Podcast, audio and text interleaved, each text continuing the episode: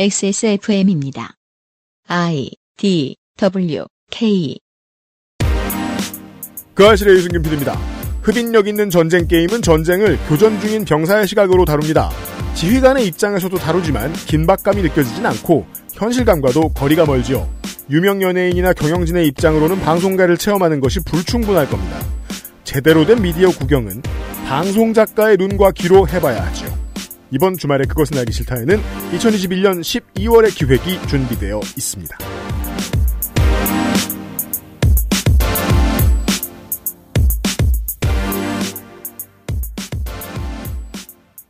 그것은 알기 싫다 441회 주말 순서를 시작합니다. 윤세민 에디터입니다. 네, 안녕하십니까. 윤세민입니다. 12월의 기획이 항상 우리 방송에선 굉장히 중요했었죠. 하다 보니 그렇게 됐어요. 네. 작년에는 이제 연말 연초에 정은의 무인을 만났었고요. 그렇죠. 12월에 새로운 기획입니다. 그 아실이 몇번 했던 얘기지만 그 아실을 뭐한 편도 빠짐없이 다 듣는 분이 얼마나 계시겠어요. 아, 다들 바빠요, 사람들. 네, 못 들어보신 분들도 계셨을 것이고. 네. 어, 이거 재밌습니다. 그리고 어, 미디어 매체들이 궁금한데 얘기 안 해주는 중요한 지점입니다. 음. 거기 국물 어떻게 만드나? 방송사는 국물 어떻게 만드나? 이런 얘기입니다. 농축산인이 가끔씩 페이스북에 음. 그 자녀분과 함께 극한 직업 프로그램이라든가 직업 체험 프로그램 보는 후기를 올리잖아요. 네. 그래가지고 뭐 저기 자녀분에게 어울리는 직업은 무엇일까? 저것도 안 되겠다. 저것도 안 되겠다. 막 이런 거 말씀하시는 거 올리잖아요. 네. 어, 자녀분과 같이 들을만하기도 한 프로그램입니다. 그니까요. 사실 원래대로면 생활의 달인에도 방송 작가가 나와야 되고요. 맞아요. 그리고 TV 방송 농장 뭐 이런 프로그램이 있어가지고 되게 극한의 상황에서 힘들어하는 방송 작가가 구조되는 네.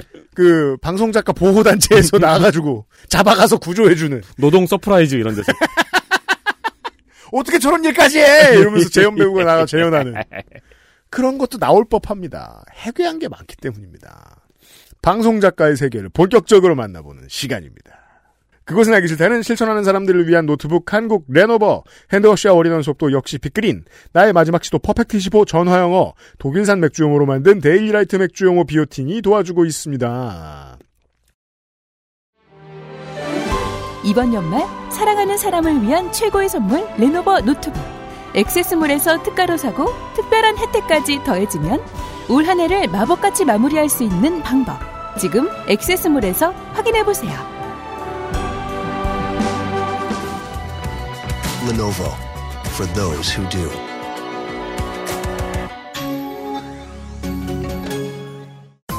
십 분으로는 부족합니다. 당신의 실력을 충분히 높일 수 있는 최적의 시간. 25분간의 전화 영어. Perfect 25. 데일리라이트 맥주 효모는 알약이라 먹기도 편하고요. 냄새가 없어 그런지 애들도 잘 먹더라고요. 이거 먹고 나서 우리 남편은 글쎄 이마선을 따라서 참 야야야 끊어 끊어. 야 끊어. 아 통화 연결이 고르지 못하네요. 들을 말씀은 아직 많이 남아 있는데 아쉽습니다. 말할 수 없는 고민 직접 확인해 보세요. 데일리라이트 맥주 효모. 데일리라이트 맥주효모 비오틴. 대체 어, 행사하지 말라니까. 그래서 궁색해요. 올해는 다시 행사를 안 할게요. 이런 조선 NS식 거짓말을 하고 있습니다. 네. 어, 굿바이 2021 연말 세일을 시작을 합니다. 네. 여기다 대고 거짓말 잘하는 사람들은 올해 마지막 세일 이럴 겁니다. 음. 뭔 소리야 내내 세일. 오리지널과 프리미엄 2병, 3병 옵션 5% 세일입니다. 네. 지난 이벤트 중에 가장 선호도가 높았던 프리미엄 제품 4병 사면 하나 더 이벤트. 이런 것도 합니다. 네, 요거는 저도 샀어요. 데일리라이트 맥주 효모 비오틴이 액세스몰에서 판매를 시작한 지도 어언 3년이 되었습니다. 네. 이쯤 되면 시대랄 법도 한데 그러니까요. 맥주 효모 같은 경우에는 꾸준히 많은 판매량이 유지가 되고 있어요. 그렇죠. 네. 청취자들의 다른 게 시들하기 때문입니다. 그렇습니다. 그래서 유면상 PD는 신기해하고 있죠. 설명드릴 수 있습니다. 유면상 PD가 몸이 좋은 데가 없어요. 음, 딱 한 군데 있어요. 심지어 검은색이에요 다. 맞아요. 그래서 이제 오만하죠. 음, 그렇습니다. 다른 데는 다 아프고 움직이지도 네. 못하면서. 다른 데는 다 아파서 문신도 하다가 죽을까봐 타투도 못 하시는데 네, 하지만 청취자 여러분 좋게 생각하세요. 어, 유현상 PD보다는 여러분이 건강하거든요. 네. 아니 그래서 저도 사실 데일리라이트 맥주모 비오티는 어, 꾸준히 먹고 있거든요. 음. 그래가지고 이렇게 행사할 때 음. 어, 항상 가장 많은 혜택을 받을 수 있는 양을 사 놓습니다. 네. 네. 그런 경영진 저를 탓하시는 분도 탓하고 싶은 분도 계시겠죠. 그렇게 병약한 유면상 PD를 왜 일을 시키냐. 어, 만약에 딴 데 스카우트 되죠? 그 죽습니다, 금방. 네. 며칠 일하다 죽어, 죽어. 여튼. 그러니까 이- 이거는 그리고 저희 어머니도 좋아하시거든요. 아, 네, 네. 그래서 제가 항상 살 때마다 이렇게 잔뜩 잔뜩 사놓으니까, 그러니까 음. 세일할 때 잔뜩 사놓으니까 네. 억울한 게 우리 엄마는 이게 싼 건 줄 알아요. 가끔 보여줘야 돼요, 명절마다. 그 러니까요. 네. 챙겨 놓으시고요.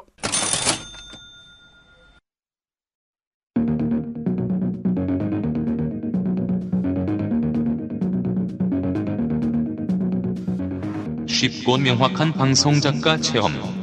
방송 다큐. 사람이 싫다.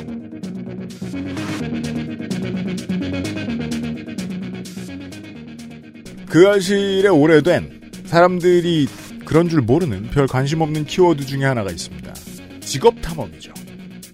그 10대, 20대 청취자분들이 간혹 가다가 귀를 쫑긋 세우고 듣는 분야가 요겁니다. 왜냐하면 청년기에는 말이죠. 40대가 심하게 앓는 이 정치병의 증상이 이해되지도 않고 네.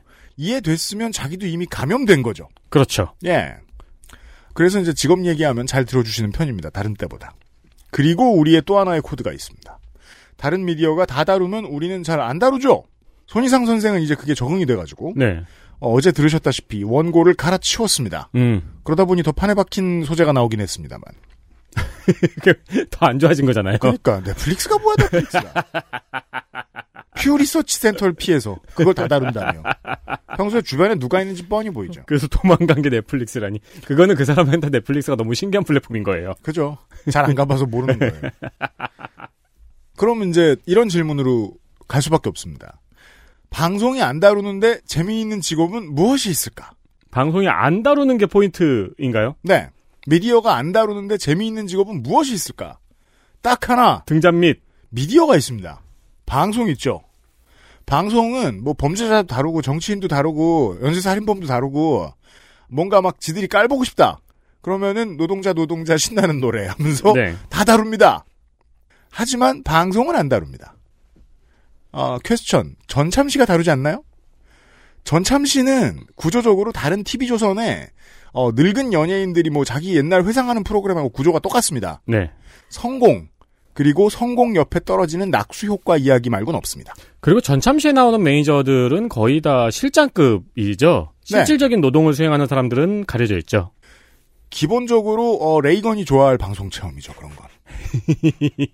예. 보수적인. 하지만 청년기의 청취자 여러분들이 방송가에 가서 경험하는 게 전참시나 나온산일 리가 없잖아요. 네. 가장 사실적인 방송사 투어를 다녀보도록 하겠습니다. 때마침 저도 어, 작년에 6개월 동안 짧게 네. 어, 른자니아 체험을 하고 왔죠. 제가 못 버텼기 때문에 어쩔 수 없었지만 어덜, 어덜잔이야. 그니까요. 진짜 딱 6개월 했네요. 아, 방송 다큐 사람이 싫다 첫 시간입니다. 이 여행을 도와주실 경력이 몇 년이시라고요? 어, 제가 세봤는데 7년이더라고요. 이은혜 방송 작가와 함께 2021년 12월을 함께 하도록 하겠습니다. 어서 오십시오. 네, 안녕하세요. 반갑습니다. 네, 7년차 방송 작가고요. 이은혜라고 합니다. 7년 차시면은 중소기업이면은 과장쯤 되시고요. 그 정도 이제 허리 연차죠. 그렇죠. 네. 대기업은 제가 잘 모르겠네요. 대기업 7년 차가 어느 정도일지. 저도 모르겠습니다. 연봉도 높아요. 대리, 대리일까요? 아, 그니까 직급과 무관하게 그 핫토이를 많이 모으고 있을 때죠. 그러니까 그러니까 일에 영혼은 없고 주머니에 돈은 많을 때 그렇죠. 쓰는 아. 예, 비싼 피규어 있습니다. 음, 음, 음. 네. 그렇군요. 네. 방송 작가 7년차 혹은 이렇게 얘기해 볼 수 있을 거예요. 어, 보는 것까지 집어넣어서 미디어 산업 7년차 음, 면 자기 밥그릇이 탄탄한 사람이 그렇게 적, 많지가 않습니다. 생각보다. 그렇죠. 그렇죠. 네, 듣고 계신 분들 중에는 작가도 계시고 다른 분야에서 종사하시는 실제로는 스튜디오에 오면 다 만나고 흩어지는 그런 노동자분들 계실 텐데 밥그릇 탄탄한 사람 거의 없어요. 근데 제가 아는 그분들 중에서 그분들이 모두 보통 정규직들에 비해 다른 점이 있어요. 정규직은 없어져도 굴러가요, 방송이. 음, 근데 그분들은 없어지면 큰일 납니다. 바로 구멍이 나죠. 네. 제가 경험했던 바에 따르면 방송 작가 없어지면 제일 큰일 나는 사람입니다, 라디오에서는. 적어도 그랬어요. 특히 이제 신입일수록 조금 더 하는 일이 되게 광범위해요. 그러니까 뭐 섭외 같은 경우부터 해가지고 주차도. 그렇죠. 주차도 경험해봤죠, 보통- 제가. 네, 그렇죠. 그래서 작가 아니면은 이제 게스트분들이 주차를 못 하시기 때문에 바로 방송이 이어지지가 않죠. 이게 이제 청소년들이 들으면 무슨 소리야? 방송국 얘기라며. 그렇죠. 주차장부터 시작해. 아, 너무 멀리 돌아온 거죠. 그렇- 그래서 처음부터 시작해야 됩니다. 음. 이 방송은 오늘 들으시는 방송은 원전이 있습니다. 어디든 포탈을 달려가셔가지고 그냥 끄트머리에 단 하나의 오프닝만 짧게 검색하셔도 이은혜 작가의 책이 나옵니다. 음. 쓰지 못한 단 하나의 오프닝. 원전의 이야기를 가지고 먼저 이야기를 시작을 해보면 음, 이 직업을 아예 모르시는 분들이 따라오기 좋으실 것 같아요. 왜냐하면 제가 이 책을 읽고서 가장 쉽게 이제 공감할 수 있었던 게 저도 방송 일을 해보고 싶다는 생각을 어렸을 때 비슷한 경험을 하고 했었거든요. 이은혜 작가. 어, 아, 진짜요? 네, 그 이야기부터 들을 것 같습니다. 아, 궁금하네요. 어떤, 어떤 프로그램, 어떤 라디오 듣고, 아, 네. 그 전제에서 이미 나왔죠. 라디오가 아이들을 많이 키웠어요. 특히 저희 때. 우리 저희 때. 세대들은. 음, 음. 음. 네. 저 같은 경우는 이제 최초의 기억이 음악도시라고 혹시 아세요? 아 누구지? 많아요. 바뀌었는데 제가 듣던 때가 누구였는지 기억이 안 나네요. 저 때는 이제 유희열 씨도 있었고 네. 제일 좋아했던 건 이제 유희열 씨인데 그 시대에 이제 거의 그 청소년들의 아이콘 아이콘이셨고 저 같은 경우는 음악 도시를 진짜 좋아했어요. 네. 제 동생은 남동생이 한한게 있거든요. 네. 제 남동생 한게 있는데 음. 걔는 고스트 스테이션 아, 그렇죠. 네. 신해철 씨가 진행하던 고스를 진짜 좋아했습니다. 음. 그래서 거의 이제 하라는 공부는 안 하고 네, 그렇죠.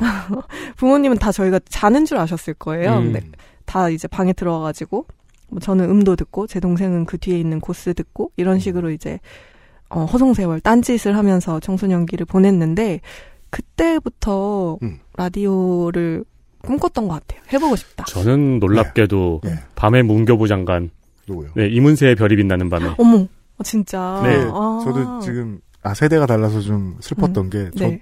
저는 딱 별밤 네, 음, 별밤이. 이문세 씨가 진행할 때의 별밤 세대였어요. 음. 그래서 저는 이경규 씨가 음. 별밤에서 잠깐 나와가지고 그때부터 떴던 것도 약간 기억을 하고 음. 저기 누가 김국진 씨도 사실 네네. 신입 때 별밤에서 뜨기 시작했거든요. 정말이에요? 네, 많은 네. 가수들이 어. 예 이문세 씨가 진행할 때 별이 빛나는 밤을 통해서 네네.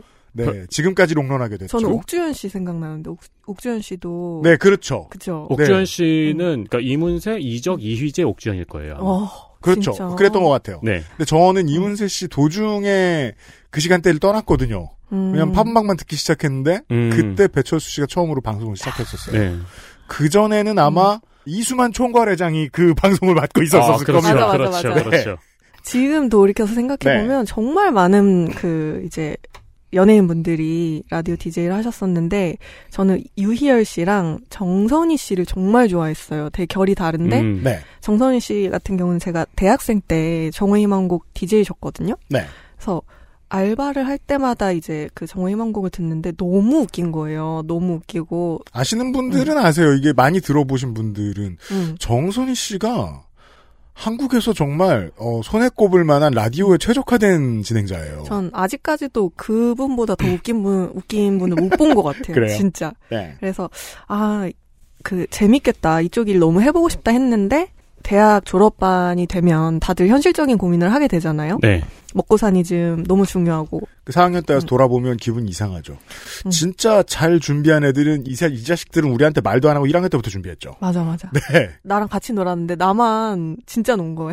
근데 23, 4이 돼서 보니까 예 나만 놀았죠. 그렇죠. 저는 뒤늦게 좀 자각을 한 편이어가지고 네. 대학교 4학년 때 아 내가 하고 싶은 일이 있어도 지금 당장 돈을 벌지 않으면 큰 코를 다치겠구나 해서 대학의 행정직을 들어갔어요. 음, 그거 경쟁률 센데요. 아 근데 비정규 그 비정규직으로. 네. 네네네. 아무튼 그래서 그 계약직으로 사무직으로 취직을 해서 뭐 돈은 뭐 나쁘지 않잖아요. 네. 그래서 빚을 아, 그래요? 갚으면서 나쁘지 않아요. 그렇게 나쁘진 않았던 걸로 제 기억을 하고 오히려 작가 초년생 때보다 잘 벌었죠. 그건 이제 나중에 음. 들으시겠습니다만 작가 초년생이 워낙 처참하기 때문도 있습니다. 작가 초년생은 네. 웬만한 직업보다 덜 받죠? 네. 웬만한 알바보다 아, 예 여기까지. 그건 이제 그 작가 받는 돈, 그 방송국에서 받는 돈 이야기하면서 나중에 다룰 거고요. 네. 네. 그래서 대학교 행정직으로 제가 뭐 학자금 대출 업무하고 네. 장학금 업무하면서 20대를 보냈어요. 네. 그래서 거의 뭐 20대는 학자금 대출 갚으면서 보냈던 것 같고 아, 제 서류를 빠꾸 났던 그분이셨군요. 그럴 수 그렇죠. 있습니다. 그럴 수 있습니다. 죄송합니다. 그런 사람들이 꼭 한 줌의 권력을 심각하게 누리죠. 아. 그러니까 미리 준비하셨어야지 이러면서 둘 다 되게 안 좋은 기억이 있으시구나. 제가 그런 말을 살면서 음. 딱한 번 들어봤는데 학교 행정직원이었거든요. 그러니까. 예. 아무튼 그래서 20대는 거의 그렇게 보내고 네. 서른이 되면서 바로 제주에 내려가게 됐어요. 제주도에. 제주도에 딱 서른 살에 이사를 했는데 그때 이제 직을 다시 구해야 되는 상황이었고 네. 막 고민을 했죠. 직업을 다시 구해야 했다. 음. 즉 직업이 준비가 안 된 상태에서 멀리 이주했다. 음. 그럼 결혼이죠? 결혼이죠. 제가 네. 결혼을 해서 결혼과 동시에 제주로 이사를 하게 된 건데 그랬군요. 그때도 사실 고민을 했죠. 내가 밥 벌어먹고 살던 게 사무직이니까 계속 해야 되는가. 그렇죠. 근데 저의 배우자는 왜 굳이 그런 생각을 하느냐. 어차피 커리어를 다시 시작하는 거니까 하고 싶은 거 해라. 아 그런 네, 말을 네. 하는 사람은 보통 어, 음. 자기 직업이 있는 사람이죠. 그렇죠. 자기 네. 직업이 있으니까. 본인도 본인을 그렇죠. 못 믿으면서 날 믿어라고 말하며. 그래서 그 말을 듣고 보니까 제가 뭘 하고 싶은가 했더니 다시 그쪽 일을 동경하던 일을 하고 싶었어요. 그래서 서른 살인데도 제가 쓰며 살고 싶어서 기자가 됐어요. 근데 제주도에서. 제주에 있는 한 언론사에 들어갔는데 네. 정말 들어가자마자 바로 후회했죠. 그런 데가 있죠. 네. 그, 그 사실 뭐 체계가 잡힌 것도 아니었기도 하고 제가 네. 기자로서 좀 무능했던 것 같아요. 그러니까 그래요? 기자는 음. 쓰고 싶어서 되는 일은 아닌 것 같아요. 맞아요. 글을 음. 쓰려면 음. 기자 는 하면 안 되는 것 같고 기자는 잘 듣고 네. 조금 궁금한 것이 많고 맞아요. 네 그런 것들이 더 우선시 돼야 되는데 음. 저는 그냥 쓰자라는 마음으로 글 쓰는 거를 싫어하는 사람이 돼야 될 것 같아요. 맞아 맞아 네, 그래야 대충 쓰거든요. 그러니까 글에 너무 공들이면 안 되잖아요. 네, 그래야 대충 쓰고 대충 음. 써야 좋은 게 나오더라고요. 음, 음, 음. 네. 그러니까 많이 음. 빨리 듣고자 하는 욕망이 상당히 필요하죠. 맞아요. 제가 조금 그 기자란 일이랑 결이 안 맞았던 것 같고 네. 당시에 저랑 같이 거의 비슷한 시기에 입사했던 여 기자가 있는데 제가 그분을 되게 좋아해요. 왜, 네. 왜냐면 그 기자가 되자마자 제, 그 친구가 제일 처음 한 일이 제주어 수업을 듣더라고요. 음. 좋군요. 너무 멋있는 거예요. 난 지금도 네 기자로 열심히 일하고 있는데 네. 네 저는- 살아남으실 분이네요. 그러니까 제가 되게 힘들었던 게 사실은 원고엔 차마 너무 창피해서 못 썼는데 어뷰징 기사를 시켰어요. 그거 저희 방송에선 창피하신 일 아니에요. 네. 많이 나왔어요. 이게 참 그래요. 그래서 그 일을 하는 게 사실 가장 너무 힘들었고 음. 그리고 제가 아무것도 없이 이제 맨땅에 헤딩을 해야 되니까 네. 취재원 좀 만들어 보겠다고 맨날 술 먹고 토하고 되게 허송세월을 보냈거든요. 아, 그렇죠. 네, 그래서 이런 것들을 이제 안 되겠다 해서 퇴사를 했어요. 1년을 딱 버티고 퇴직금을 받아야 되니까. 꽤 오래 버티셨습니다. 퇴직금은 퇴직금. 음. 그래서 1년을 겨우겨우 버티고 퇴사를 하고 제가 그 다음에는 스타트업 홍보팀에 지원을 해서 합격을 했어요. 네. 그런데 며칠 뒤에 되게 낯선 그 번호로 전화가 오는 거예요. 예. 그래서 여보세요 했더니 제주의 모 방송사의 PD님이셨어요. 음. 그래서 시사 라디오 작가를 뽑는다. 근데 음? 기자 경력이 좀 있으면 좋겠다. 음. 그래서 이제 제 취재원이셨던 몇 안 되는 분 중에 한 분이 그 음. 방송에 출연을 하실 일이 있었는데 음. 그 그분께 PD가 작가를 구한다는 말을 한 거죠. 간혹 PD가 그렇게 구인을 하는 경우도 있군요. 주변에 이제 막 물어봐요. 이- 음. 좀 괜찮은 사람을 구하고 있다. 왜냐면 네. 그 모험을 하고 싶지 않은 거죠. 조금 검증된 사람을. 채용하는 입장에서는 퍼블릭한 구인 공고를 내는 게 꽤 두려운 일입니다. 상당한 리스크가 바로 느껴지거든요. 음. 우리가 하는 수많은 일과 같은 거죠. 누구 아는 사람 있어서 편이 되면 좋은 거고. 그렇죠. 네, 그래서 물어물어 작가를 구하는 일을 PD가 하기도 하는군요. 해요. 음. 네. 그렇기도 하고 지역사회 같은 경우는 더더욱 그런 식으로 많이들 뽑는 것 같아요. 음. 어. 왜냐면 제가 기자가 되기 전에도 예. 채용 공고를 많이 봤는데 음. 작가를 구한다는 공고를 보지 못했어요, 제가. 흔치 않아요. 예. 그래서 그때 뭐 그랬었고 그래서 그리고 PD의 기획 의도에 따라서 구하는 작가가 다를 수도 있잖아요. 그러니까 외지 사람들을 구해야 될 때가 있고 네. 토박이를 구해야 될 때가 있고 그럴 음. 테니까. 뭐 천천히 이제 뭐 저 주가 넘어가면서 까발려지겠습니다만은 작가를 구한다는 구인 공고는 차마 쓰기 부끄러운 내용들이 너무 많기도 해서. 그런 문제도 있습니다. 네, 자기가 네. 쓰면서 약간 공감성 수치 느낄 거예요. 올 곳이 못됨 이렇게 쓰고 글 지우고 다시. 맞아 맞아. 아니 그리고 옆에 그막 작가 시켜요. 뭐. 올리는 거 작가 시키면 되지. 월급 30 쓴 다음에 가로치고 오타 아님이라고 써야 되잖아요. 안 그러면 300인 줄 알고 오잖아요. 네. 손글씨를 써야 돼요. 그래서 네. 그거는 아, 중간에 심- 쉼표 쓰고. 네, 네. 쉼표를 꼭 써야 됩니다. 아무튼 네. 그래서 되게 특이한 케이스긴 했다고 생각을 해요. 이렇게 음. 이렇게 연결이 되는 게. 네. 그분께 연락이 와서 면접을 보고 서른 하나에 제가 방송 작가가 된 거죠. 되게 늦었고 늦은 건가요? 그제 주변에는 저처럼 늦은 나이에 된 분들은 많지가 않아요. 보통은 커리어의 시작점으로 방송 작가들을 많이 하죠. 왜냐하면 꿈꿨던 일이기도 하고 음. 그리고 겪고 나가니까 게다가 어, 또잘 음. 나가고 하다 보니 이래저래 문턱이 낮게 구성되어 있어요. 그렇기도 또. 하고. 네, 네. 음, 그 점 때문에. 네. 저 같은 경우는 이렇게 방송을 시작하게 됐는데요. 네. 음, 방송 작가로의 진입은 제가 생각했을 때 크게 세 가지인 것 같아요. 그러니까 방송 작가 아카데미 가서 수료를 하고 추천서를 받아서 이제 지원을 하거나 맞아요. 처음부터 그렇게 준비한 양반들 있죠. 꽤 많아요. 음. 그리고 공고를 보고 개인이 지원을 하거나 음. 아니면 저처럼 이미 업계에 있는 누군가가 추천을 하거나 음. 음. 요렇게인데요. 네. 제가 아카데미를 다녀보진 않았어요. 근데 이번에 방송 작가들이 아카데미에서 배우는 것들이 궁금해가지고 물어봤어요 주변에 그렇죠. 방송사 아카데미 얼마냐 그거 궁금해요. 뭐 배우냐. 맞아요. 얼마 주고 뭐 배우나. 주변에 꽤 있거든요. 네. 방송사에서 하는 데도 있죠. 많아요. 거의 방송사에서 많이들 하고 네. 네. K, 뭐 KM 다 있고 네. 작가 개인이 여는 아카데미도 있고 그렇죠. 개- 작가들이 그룹으로 여는 아카데미도 있고 음. 또 어떤 뭐 무슨 진흥원 이런 데서 여는 아카데미도 있어요. 음. 교육 시설이 많다는 건, 음. 아, 롱런하지 못한다는 일반적인 방증입니다. 힙합 사교육 겁나, 겁나 많습니다. 힙합 사교육 너무 안 어울리는 단어 아니에요? 여기저기서 얘기하는데, 사교육? 제 나이 또래 뮤지션들 중에 그거 안 하는 거 저밖에 없습니다. 아 그래요? 사교육 없으면 우리나라 힙합은 발전하지 못했어요. 아, 너무 싫다. 왜냐면 뜰 때까지 지탱해줘야 되잖아요. 아니 너무 간지가 안 나잖아. 네. 아, 좋은 지적이에요. 이게 힙합이야. 들어봐. 이러면서 그렇게 배우는 거예요? 와, 저도 막말하는 어. 사람 같이 느껴질 수 있지만 청취자 여러분, 저도 저 말은 못합니다. 부끄럽다. 간지 않나 형 이런 말 못합니다. 뭘 못해요. 나 빼고 왜냐면, 다 하니까 왜냐면 너무 많은 지인들이 하고 있어서. 아, 말 조심해야죠. 그쵸, 그들은 그쵸. 좋은 사람이거든요. 네. 일반적으로. 조심합시다. 네. 아니에요, 하셔도 돼요. 아니 저는 이제 문외한이니까 좋아요. 힙합 네. 문외한이니까 웃겨가지고 듣기 좋아요.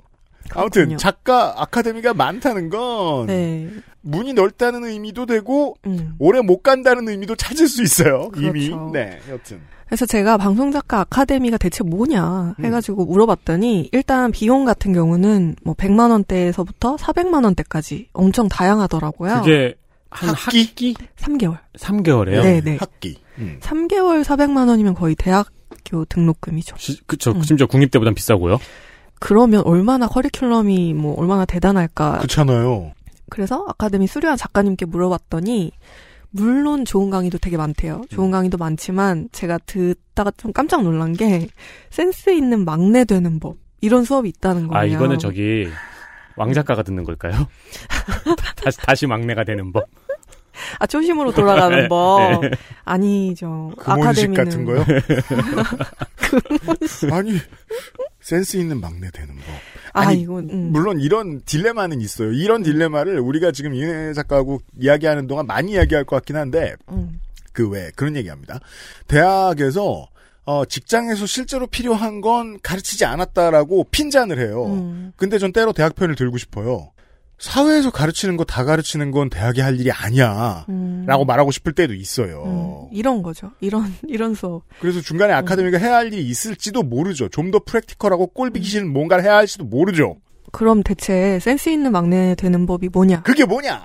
좋아요. 물어봤더니 과자를 종류별로 센스 있게 사고 그러니까 한 종류로 사면은 선배들이 슬퍼하니까 음. 센스 있게 사고 PD님하고 작가님들 커피 주문 잘 기억하고 이런 방법을 듣는다고 하는 거예요. 정말 아니 대환장 파티죠. 이거 진짜 이러라고 야, 400만 그럼 원. 이 강사는 네. 그걸 정말 잘했던 사람인가 보네요. 뭐 그럴 과자를 정말- 정말, 종류별로 사고 아 메뉴 막 5년 전에 왔던 사람 메뉴 기억하고 우리 저, 지- 그러니까. 저 직장 마스터 윤세민 에디터 이런 거 잘해야 되는 회사 가본 적 있어요? 이런 거 할 시간이 있는 회사 가본 적이 없어요. 저는 딱 한 번 있어요. 조그만 기획사. 어, 음. 이제 계약 가수 막내로 들어갔을 때 음. 이걸 잘해야 된다고 누가 가르쳐 어. 주더라고요. 근데 저가 흔치 않게 네. 하던 때였어요, 그때가. 아, 네. 음. 예. 아, 가수 처음 시작했는데. 음. 그러고 나서 느꼈죠. 이거 열심히 해야 되는데만 걸러도 좋겠다. 이, 아, 진짜. 이, 런 일을 많이 해본 적은 있죠. 왜냐면 제가 옛날에 다녔던 직장이 대학 교수들을 많이 상대하는 직장이어가지고. 아, 맞다. 경영대학원 조교들의 전공이죠. 그렇죠. 음. 이거 완전 필수거든요. 음. 저는 그래가지고 아직도 대학 교수만 걸리는 병이 있었으면 좋겠어요. 남이 깔아준 과자 많이 먹고 생기는 병. 맞아요. 아, 그, 아, 진짜, 저 과자를 센스있게 산다는 것도 너무, 그렇죠. 그러니까 뭐, 종류별로 살아. 이런 건 그냥, 음.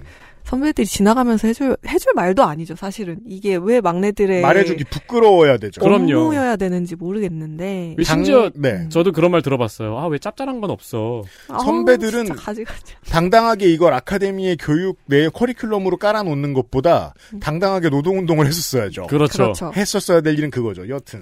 네. 그래서 저도 작가님 이거 진짜예요? 물어봤더니 자기도 그걸 들었다는 거예요. 100에서 400만 원을 주고 그렇죠. 100에서 400을 주고 모 아카데미에서 이런 피디님과 작가님들 커피 주문 기억하는 법을 들었다고 하시는데 야 국가가 얼마나 대단합니까? 이등병 자대 받으면 이런 거 무료로 가르쳐 줍니다. 돈 안 받아요 일병이. 참네.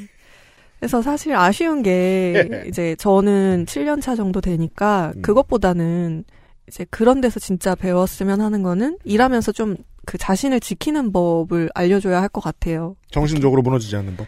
그렇죠. 정신적으로도 그렇고 어떤 업무적으로 조금 방송 작가로 커리어를 시작하게 되면 사회생활을 시작하게 되면 조금 모호한 상태에서 일을 많이 하세요. 네. 그러니까 노동은 하는데 난 노동자 아님.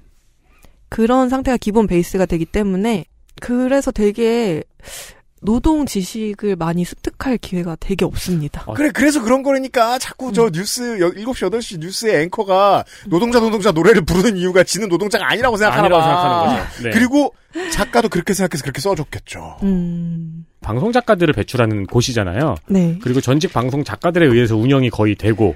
거의 이제 전현직 방송 작가가 그런 수업을 많이 하죠. 그렇죠. 그러면 여기는 방송 작가 전체를 위해서 방송 작가가 지켜 방송 작가 숙지해야 되는 노동법 같은 거를 여기서 교육을 제대로 한다면은 그게 방송 작가 모두의 처우를 완화시킬까 좋게 만들 수 있는 계기가 충분히 되는 거잖아요. 그래서 이제 최근에는 제가 듣기로는 그런 수업을 시작을 했다고도 들었어요. 그런 음. 것도 있다. 그런 것도 이제 아주 소수이지만 음. 시작을 하고 있다 해서 다행이라는 생각은 드는데 어쨌든 이제 조금 당연하지 않은 일들을 많이 겪게 되기 때문에 네.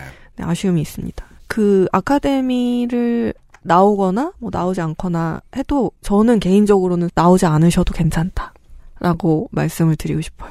그 뭐 선의를 가진 블로거가 한 번에 음. 쭉 적어놓으면 그거 읽으면 끝날 것 같은데. 그렇기도 하고 예. 제가 느끼기에는 그 예. 현장에서 작가를 뽑을 때 아카데미를 나왔냐 안 나왔냐가 크게 중요했던 것 같진 않아요. 그렇습니까? 네, 뽑고 뽑힐 때. 네. 음. 그렇게 작가가 되면 그 회사 역시 두 갈래로 나뉘게 돼요. 네. 방송사 본사에서 일을 하거나 제작사에서 일을 하거나 음. 아 이거는 뭐 라디오에만 국한된 이야기는 아니니까요. 전반적인 얘기죠. 네. 제가 TV는 요즘은 이제 외부 외주 프로덕션에 구입해 오는 것이 많이 활성화돼 있기 때문에 그리고 원고를 적다 보니까 생각한 건데 원래는 이렇게 두 가지라고 생각을 했는데 요새는 뉴미디어라는 또 그런 갈래가 있어서 새로운 플랫폼. 그렇죠. 여기도 사실 노동자 분들이 조금 어려운 일들을 겪고 있는 걸로 알고 있어서 그렇죠. 네 이렇게 세 가지일 것 같아요. 이게 이제 유튜브 관련 제작 프로덕션들이 이제 구체화되고 있는 곳들이 생겨나는데 네. 일단 벼락부자 몇으로 이제 업계가 시작을 했는데 노동자성이 스며드는 데까지 아직 한참이 남았다는 걸 우리는 불보듯 뻔히 알 수 있죠. 그 못 벌 때는 조금 주다가 많이 벌어도 조금 주는. 음. 네. 또 요새는 언론사에서 예. 뉴미디어를 안 하는 곳이 없잖아요. 아 네. 그렇죠. 이제 잘 되는 사업이니까 그렇죠. 그리고 우리만 뒤처지면 안 되니까 다 뛰어들었는데 저희도 지난주에 조선일보에서 하는 뉴미디어를 아, 그렇죠. 다뤘죠. 네. 근데 그 안을 보면 사실 그 안에서 일하는 분들이 조금 네네 여러 애로가 있죠. 노동자라는 생각을 하지 못한다는 이야기가 바람처럼 스쳐 지나갔는데 네. 뭐 그거는 이제 우리가 계속할 이야기인데요. 네. 그 표현형이 참 재미 있어요. 내가 이러이러한 권한을 가지고 있고 이러이러한 계약이 걸린 노동자라는 인식이 되려면 여러 가지가 필요한데 아, 일단은 뭐 내가 한국으로 말할 것 같으면 4대 보험을 통해서 어떠한 보호를 받고 있다. 나도 돈을 내고 회사도 돈을 내고 우리 회사와 나는 계약 내용이 있다. 이런 자각 그런 거 일절 없었을 거 아니에요. 그랬기 때문인 거죠. 그 부연 설명이 좀 필요할 것 같아서 말씀드렸습니다. 제가 처음에 라디오를 시작할 때 이제 그 면접을 봐서 시작을 하게 됐다고 했는데 그 면접에서도 제가 노, 원래는 사무직 노동자였잖아요. 네. 그래서 당연히 물어보죠. 저는 그럼 언제 계약을 쓰, 하나요? 계약서를 언제 쓰나요? 했더니 그때 저를 면접을 보셨던 분이 두 분이셨거든요. 네. 피디님 두 분이셨는데 되게 황당해 하시면서 저를 되게 네. 에, 에어리언 오듯이 보시면서 그죠. 무슨 소리라는 거냐. 그렇죠. 방송 작가는 원래 프리랜서다. 그래서 그때 아 그럼 계약서를 안 쓴다는 말인가? 그럼 계약서를 안 쓴다는 건가요? 그러니까 네 계약서를 쓰지 않아요. 이렇게 말씀을 하시더라고요. 네. 그래서 저는 제가 몸담았던 거기가 되게 특이한 곳인 줄 알았는데 아니죠. 아니죠. 제가 이제 이직을 여러 번 했는데 음. 계약서를 쓰기 시작한 건 정말 최근의 일이고요. 음. 네. 그것도 이제 굉장히 어떻게 보면은 형식적인 계약서이긴 한데 음, 네. 한 최근 1, 2년 전까지만 해도 아주 큰 계약 그 방송사에서도 계약서를 쓰지 않았습니다. 그렇죠. 노동부가 지속적으로 때려서 그나마 흉내라도 내고 있는 정도까지 왔죠, 지금은. 그것도 때리고 때리고 때렸는데 안 해가지고 3년 뒤에 또 걸리고 그러잖아요. 그렇죠. 네. 그러니까 이게 굉장히 오래된 문제잖아요. 그리고 이런 얘기들을 주변에서도 이제들 알아요. 방송 작가들 계약서 안 쓴다며? 그래서 다 아는데 네. 그럼에도 불구하고 정말 많은 사람들이 이 일을 사랑하고 하고 싶어 하거든요. 제 주변에도 이제 뭐 방송 작가 이 일에 대해서 되게 그 후- 궁금해하는 후배들도 되게 많고. 어, 그렇죠. 그래서 제가 생각을 해봤는데 방송이 참 가지는 어떤 매력이 되게 큰 것 같아요. 그럼에도 불구하고 이 일을 원하게 하는 그런 마력이라고 할까? 그래서 이 책에 보면 이런 주제가 될 수도 음. 있는 문장이 나옵니다. 누가 시켜서 방송을 시작한 사람은 없다. 없어요. 정말 단 한 명도 없고 네. 너무 다들 자기 일을 그렇죠 좋아하는데 저 같은 경우도 30대에 되게 여러 가지 일이 많았잖아요. 뭐 결혼도 했고 이직도 했고 되게 많은데 음. 제일 기억나는 일이 뭐냐 코어 메모리가 뭐냐 하면은 저는 항상 첫 방송 날이 되게 생각나요.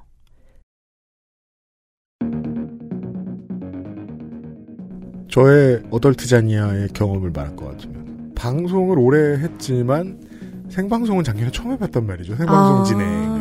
그날 처음에 앉아서 on air 불 들어오던 건 확실히 아직도 생각이 나요. 그렇죠. 너무 신기한 경험인 것 같고 특히 라디오를 되게 좋아했던 사람으로서 예.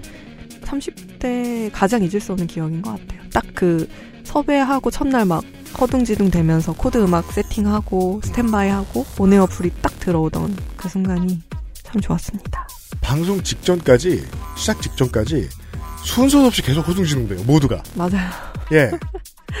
이거 캔슬됐다가 저거 바꿨다가 음. 알고 보니 또 저거 준비 안 됐다가 음. 계속 뛰어다녀. 저는 한 첫 달 내내 계속 뛰어다녔던 것 같아요. 진행 부스에 있다가 네. 다시 또 반대쪽으로 한참 뛰어가야 돼요. 반대쪽 부스면 바로 문 열고 갈 수 있을 것 같은데 음. 그렇지도 않아요. 반대쪽으로 쭉 뛰어가서 이 얘기하고 저 얘기하고 그리고 또 되는지 확인하고 저 메신저 통해서 또 바뀐 대본 주고받고 아까 뽑아놓은 건 별 쓸모 없어졌고 30분 전에 뽑아놓은 건 그리고서 정신없이 오, 야, 이거 준비하려면 끝까지 해야, 해야 되겠네? 라고 생각하는데 방송 5분 있다 해야 되죠. 5분 남아서 화장실 가야 될 거 아니에요. 화장실 갔다 오면 시작되고 그냥 해야 돼요. 그 순간이 아직도 되게 선명할 정도로 좋았는데 XSFM입니다.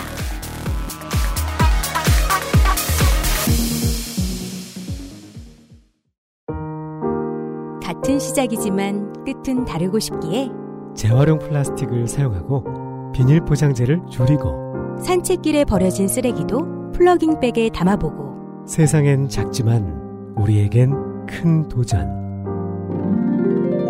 Big Green 함께 걸어요. 자연주의 천연 샴푸 빅그린 세계에서 가장 많이 팔리는 노트북 브랜드 레노버. 뛰어난 가성비로 당신의 라이프 스타일을 변화시킬 IdeaPad. 지금 바로 액세스몰 전용 특가로 구매하세요. Lenovo for those who do.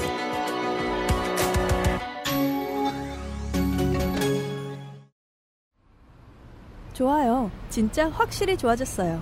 어, 이렇게까지 효과가 좋을 줄은 몰랐어요. 자신감이 생기니까 어제는 소개팅도 했다니까요. 아, 저한테 진짜 잘 맞는 것 같아요. 저 이거 먹으니까 세상에나. 아, 저 이마선을 따라서요. 잠먹. 야야, 잠만. 마고 마고 마고. 누구 망하는 걸 보고 싶나? 말할 수 없는 고민? 직접 확인해 보세요. 데일리 라이트 맥주 효모.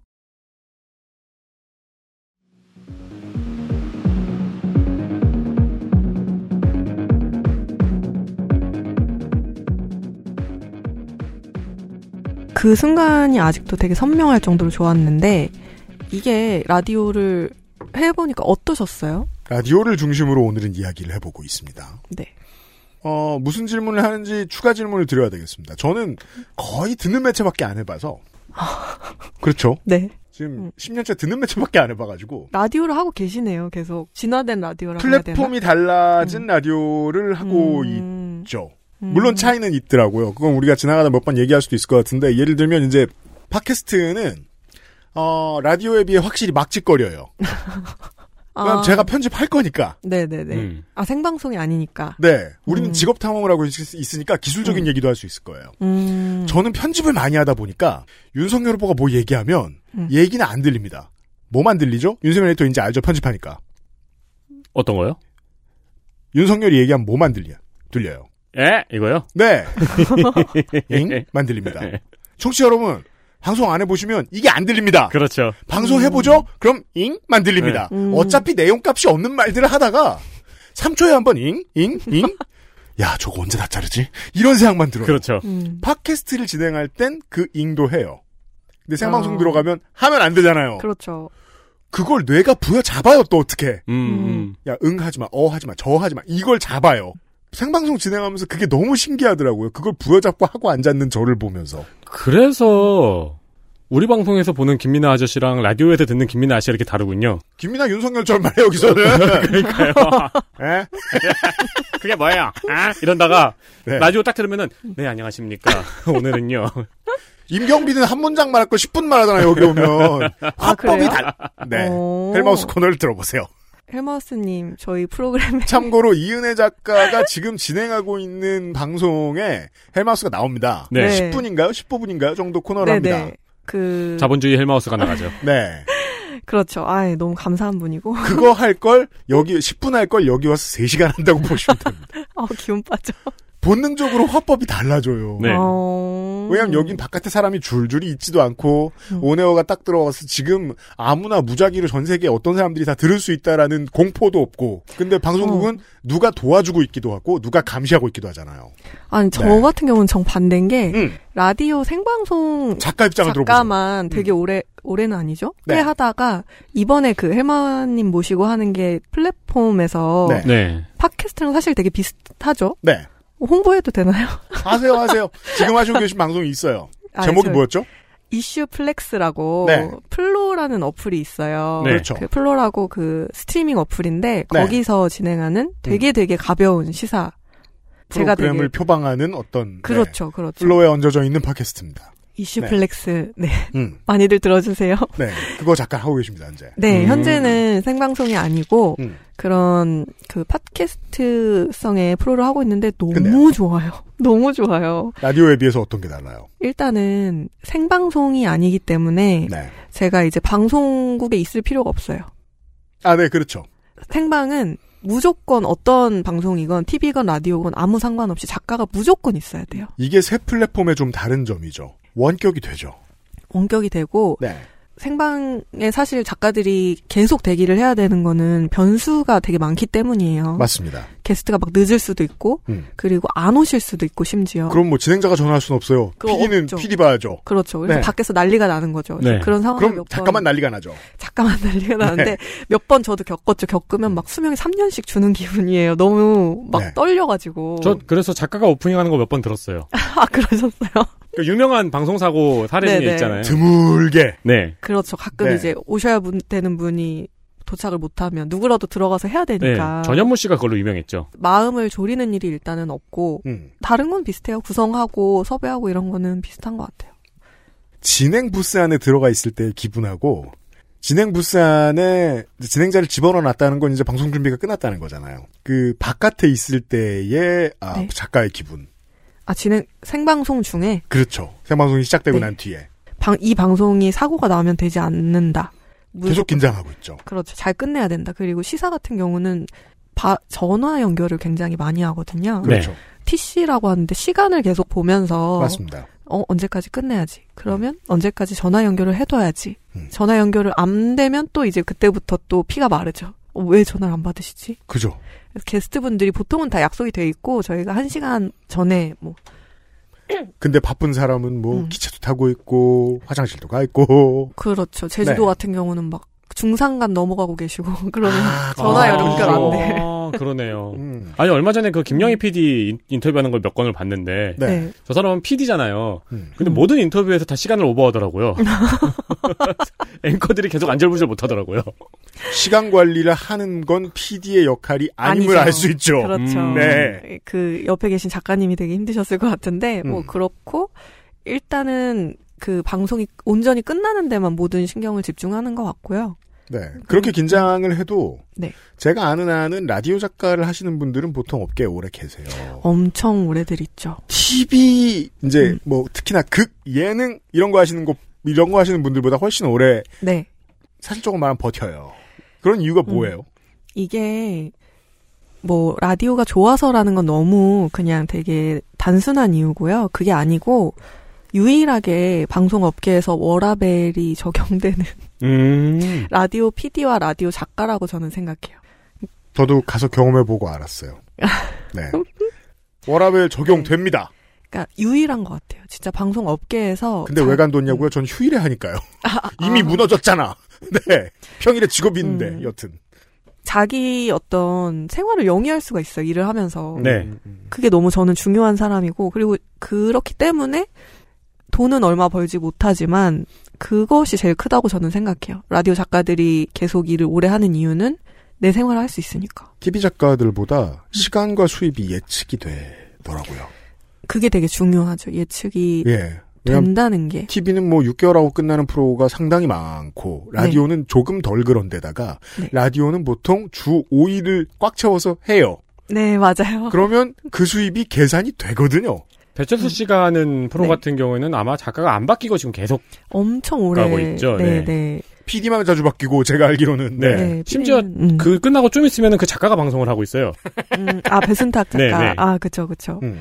그래서, 그리고 실제로 방송을 하는 분들은 다 그 일을 되게 좋아했던 사람이기도 해요. 그러니까 네. 라디오 작가는 TV 아니고 라디오 좋아서 하는 사람들이고, TV 작가는 보통은 대부분 어릴 때 TV를 되게 좋아하셨거나, 음. 그런 것들이 있죠. 그래서 그 일 자체도 좋기도 하고, 그리고 라디오 작가 같은 경우는 네, 여유가 있어요. 네. 어, 라디오를 경험하신 분의 이야기를 통해서 이 직업에 대한 소개를 시작한 겁니다. 네. 꼭 그러면 다른 다른 사람들은 뭐 뭔가 유닛 구분이 따로 되는 건가? 이런 음. 거 하는 작가 따로 있고 저런 거 하는 작가 따로 있고 이런 사람들은 작업 환경이 어떻고 그런 게 있는지를 소개해 주실 거예요.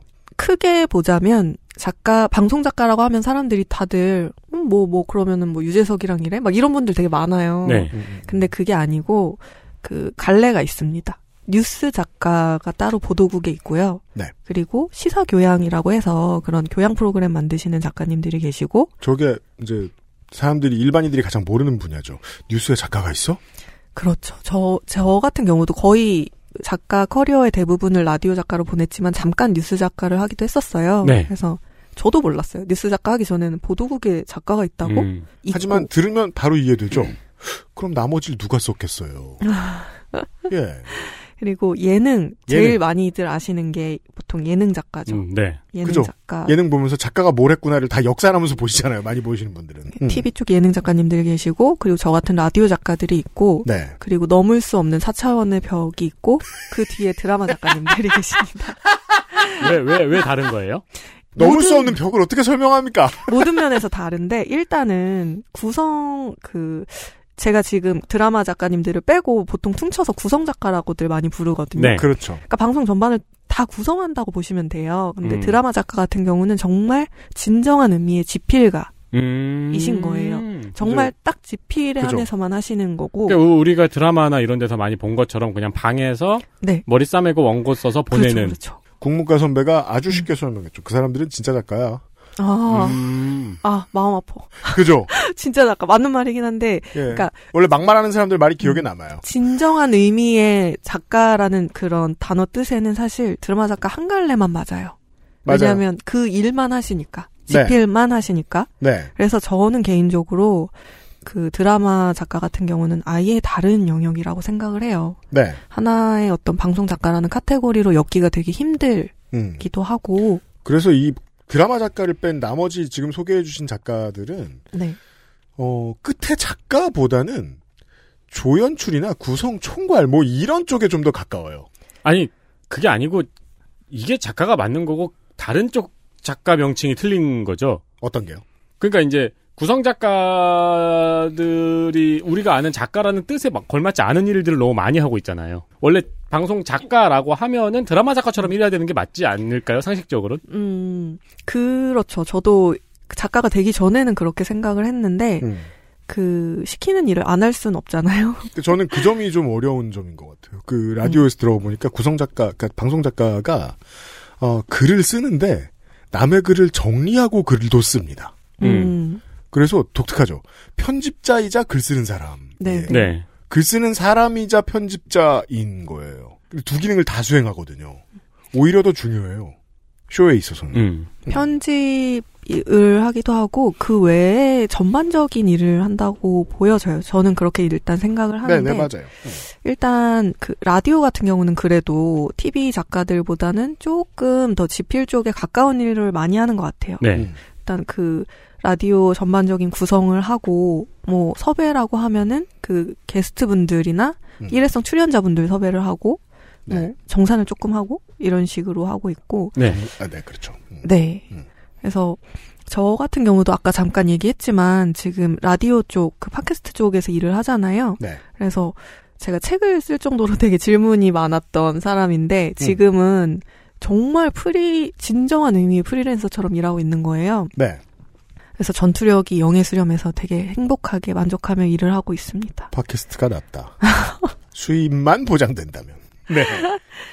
음, 문제는 제 주변을 보면은 어, 프- 당연히 방송 작가는 99.9999%가 프리랜서인데 전국에 그 정규직이 있긴 있어요. 근데 왜 있냐면 TBS에서 제가 알기로 네. 방송 작가들이 어떤 노동자성 투쟁을 그러니까 단체로 한 거죠. 혼자 한 게 아니고 네. 그 안에 있는 작가들이 다 손잡고 했기 때문에 거기 이제 정규직 작가가 처음으로 맞아요. 몇 명. 저는 그 과정을 디테일하게 알고 있지만 우리 방송에서 아주 길게 소개해 드리지는 못했었거든요. 어, 지금 오세훈 시장이 해체하고 있는 이전 서울시의 업적들 중 하나죠. 방송 작가 정규직화의 시험. 네. 그 엄청나게 힘든 도전이었고 왜냐면 아무도 안 하던 거니까. 그리고 해봤을 때 싫어하는 작가들도 상당히 많았어요. 음. 근데 해보고 나서야 아 이런 거구나라고 알게 되는 거죠. 이건 제가 고용하는 입장에서도 경험해 본 건데 4대 보험을 아예 경험해 본 적이 없으신 분은 4대 보험을 싫어해요. 국민연금을 내는 것도 싫어해요. 그쵸. 그 월급이 깎여 들어오잖아요. 네. 그치. 내 돈이 없어지 줄어드는. 그게 시간이 좀 돼 지나 봐서야 아 이게 있는 게 좋구나. 이런 재테크도 있구나라는 네. 걸 천천히 알게 돼요. 음. 예.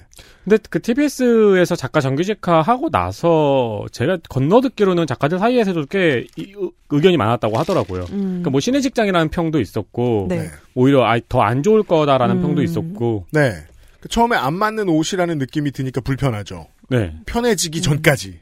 네. 그리고 이게 없었던 일이니까 사실 최초의 일로 제가 들어서 알고 있는데 네. 그러니까 더 중요한 건 TBS 빼고는 없었다는 겁니다. 지금도 없어요. 없습니다. 음. 네. 없다고 얘기할 수 있고 없는 게 왜 문제냐. 이은혜 작가처럼 지금 상- 당장 프리랜서가 된 분은 불만이 없지만 매일같이 출근해야 되는 라디오 작가가 있다면 그렇죠. 작가들 중에 출장을 다니거나 뭐 야근을 해야 되거나 밤샘을 하거나 밤샘. 네, 뭐 이런 경우 같은 경우는 사실 프리랜서라고 볼 수 없죠. 방송사에서 밤샘을 한다거나 음. 그거는 이제 상근 노동자인데 그런 것들이 이제 프리하지 않은 프리랜서가 많다 보니까 조금 음. 네 그런 부분들이 문제가 있고 뭐 저희가 따로 만들었던 방송이라 안 들으셨을 분들도 계신데 그 술기운의 작가 생활을 들어보시면 음.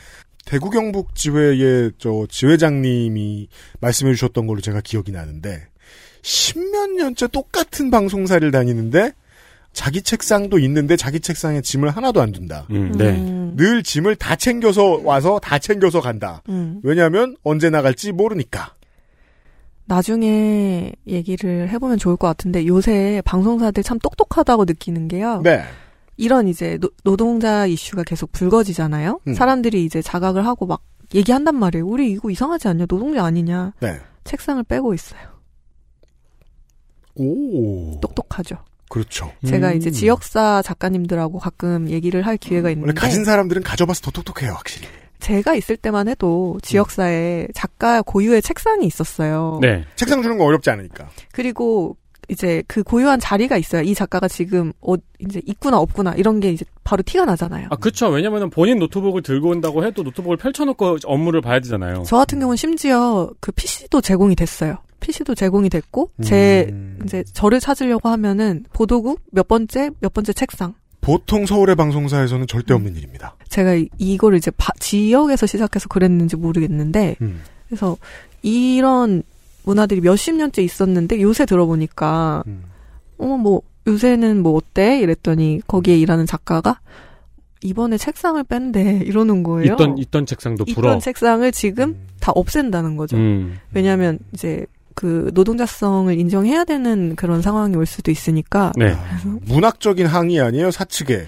당신들이 노동자성이 없다는 것을 일깨우기 바랍니다. 라는 메시지잖아요. 그렇죠, 그렇죠. 작가들도 알죠 왜 책상을 빼는지 그런데 뭐 그러니까 매일 정시 출근, 정시 퇴근을 하면은 노동자성을 인정할 수밖에 없으니까요. 음. 네. 네, 그 출퇴근 기록만 있으면은. 음. 근데 혹시 이제 생각을 한 거죠. 책상이 없으면 되지 않을까? 음. 정시 출근, 정시 퇴근은 그냥 방문했다고 하지만 하면 되지 않을까? 그러니까 이제 그 출근 카드를 책상에다 갖다 놓는 거예요. 돈이 좀 많이 들어도 책상을 찍어야 출근이 되는 거인 것처럼. 맙소사. 아무튼 그렇고요. 네.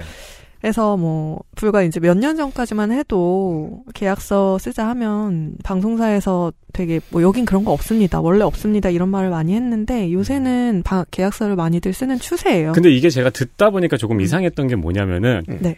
계약서를 안 쓰잖아요. 네. 근데 노동자가 정시 출근, 정시 퇴근을 매일 했잖아요. 네. 이건 노동부로 들어가면은 노동자거든요. 음. 네. 오히려. 네, 그렇죠. 네. 근데 프리랜서 계약서를 쓰면은 음. 정시 출근, 정시 퇴근을 해도 프리랜서예요. 아. 네. 어머. 네.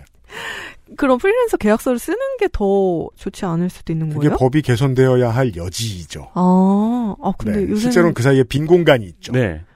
요새는 프리랜서 계약서를 많이 쓰거든요. 음. 네. 이게 조금 더 음. 중간 단계죠. 이게 이제 음. 요즘에는 특히 저희보다 이제 어린 세대들이 음. 꾹 참고 이러다가 나중에 연맥이는 게 유행이어가지고. 그렇죠. 네. 네. 얼마나 좋습니까? 그렇죠. 네. 좀 먹어야죠.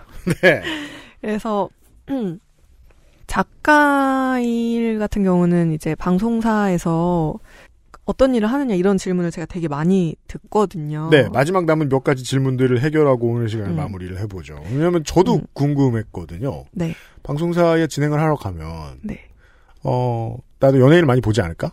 음. 에이, 음. 예. 어떠셨어요? 제일 먼저 친해진 거는 저 경비 어르신들이었고요. 예. 음. 어, 제일 요란하게 입고 다니니까. 음. CBS에서. 네.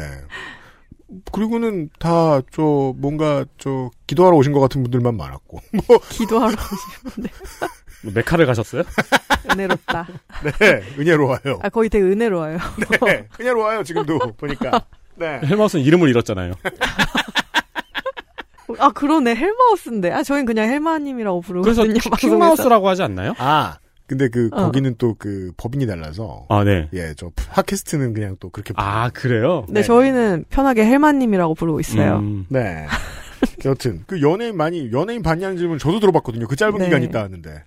사- 큰 사진만 많이 봤다. 음, 붙어 있는 거 벽에. 네. 저 같은 경우도 제일 많이 들었던 게 연예인 많이 보냐. 작가 하면 연예인 누구 봐? 이런 음. 건데 제가 뉴스 시사 라디오, 음악 라디오를 했거든요. 네. 뉴스 할 때는 사실 연예인을 볼 일이 없어요. 아나운서 보고 뭐, 끝이. 아나운서 보고 범죄자 보고 그렇죠. 그렇고 라디오도 시사 라디오 할 때는 이제 평론가 분들이나 네. 이런 분들을 보고 노인네들 보고. 예. 유일하게 그래도 매주 연예인을 뭐 봤던 시기는 음악 라디오 할 때 그때는 가끔 보겠네요. 게스트분들도 시사 평론가 이런 분들이 아니시고 보통 코미디언이시거나 네. 가수이시거나 아. 하니까 그럼 연예인을 좀 보내요. 그렇습니다. 음악 라디오 하시거나 쇼양이라고 요새는 그 예능이랑 교양 합치는 그런 프로그램들 많잖아요. TV에 그런 프로가 많죠. 되게 요새 핫한데 쇼 프로페서들이 나올 거, 그런 단어가 곧 생길 겁니다, 청취자 여러분. 아니 지금 뭐 이미 무슨 어쩌다 어른이라든가 네. 뭐, 뭐 그런 류의 강의 예능들 차이나는 어쩌고 그런 그렇죠, 네네네. 그렇죠. 그런 거는 이제 보통 연사분들이 계시고 또 네. 이제 패널들이 다 연예인이시. 그렇죠. 맞아요. 그래서 그런 프로 하시면 또 의외로 되게 많이들 보시고. 아, 그렇죠. 제일 많이 보는 건 예능이죠. 맞아요. 예능 프로그램은 매주 거의 매, 매주 매일 연예인하고 같이 되게들 어떠 어 어때 뭐 너무 예쁘지 좋지 않아 막 이러는데 정말 딱 협업하는 동료일 뿐입니다. 업무 업무 네 업무로 엮인 사이 다 우리 알잖아요. 차갑게 식는 거. 그래서 저도 어 뭔가 환상을 가지고 이제 다른 친구들에게 얘기해주기 위해서 한번 자세히 훑어봐요. 네. 그러면 아, 화장이 무겁겠다. 음. 무겁겠다. 골격이 너무 다르다. 일, 일 계속 하다 뭐, 보면은 끝이야. 별 느낌 없어요. 남이 던진 엑셀 파일처럼 보일 것 같아요. 아, 정확하다.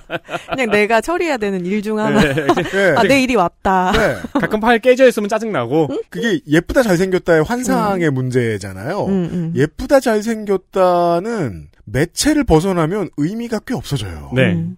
아이덴티피케이션의 도구죠. 저렇게 생긴 사람. 음. 저 사람이네? 끝.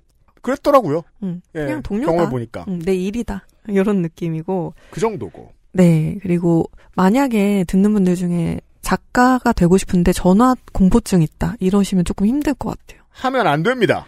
너무 하루에 한 수십 통씩 전화를 해야 되는 게 방송 작가의 일이거든요. 중요한 아. 일중 하나예요. 근데 그 뭐야 그 전화기는 지원이 안 될 테니까 다 무제한 쓰시겠네요. 뭐 무제한 그렇죠. 거의 그런데 네. 근데 회사 전화도 많이 쓰죠. 아, 그래요? 상근을 하는 작가들은 음. 열받거든요. 내가 왜 내 전화비까지 그렇죠. 들여서. 그렇죠. 네. 그래서 보통은 이제 상근을 하시는 작가님들은 회사 전화기를 놓지 않으시고, 음. 음, 맞아요. 음, 그렇지 않은 작가들은 뭐 무제한을 쓰고 해가지고, 그래서 요즘 이제 방송국 가면은 그 작가님들 작가실 가면 네. 어 작가 전화를 계속 저 알코올 솜으로 닦고 있는 모습을 보는 거죠. 음. 어, 코로나 때문에, 네. 어, 우리의 위생은 우리가 챙겨야 되니까, 알코올 솜 많이 쌓여 있더라고요. 네. 네. 그것도 맞아. 업무가 추가됐어. 전화 공포증. 그 네. 기자나 자, 기자한테 들어도 네. 작가한테 들어도 똑같은 말을 하는 것 같아요. 혹은 음. 어 휘트니스 선수도 마찬가지 얘기를 합니다. 어, 맨날 무서운데 맨날 하는 거다. 음. 네. 어. 전화는 그런 의미인 것 같아요. 저도 그렇죠. 그렇거든요 어, 어. 누가 사람 만나는 거 좋아해서 만나는 거 아닌 건 청취자 여러분들 잘 아실 거예요. 음. 싫은데 해요. 음. 매일같이. 공포가 너무 심하지 않을 뿐인 것 같아요. 음. 좋은 건 아니에요. 작가도 그런 것 같아요. 그러니까 만나는 것도 당연히 이제 사람, 많은 사람들 만나야 되지만 네. 일단 첫 번째는 만나기 위해서 연락을 해야 되잖아요. 음. 연락처를 알아내는 것부터가 시작이긴 한데 어쨌든 그게 제일 싫, 그게 제일 싫어요.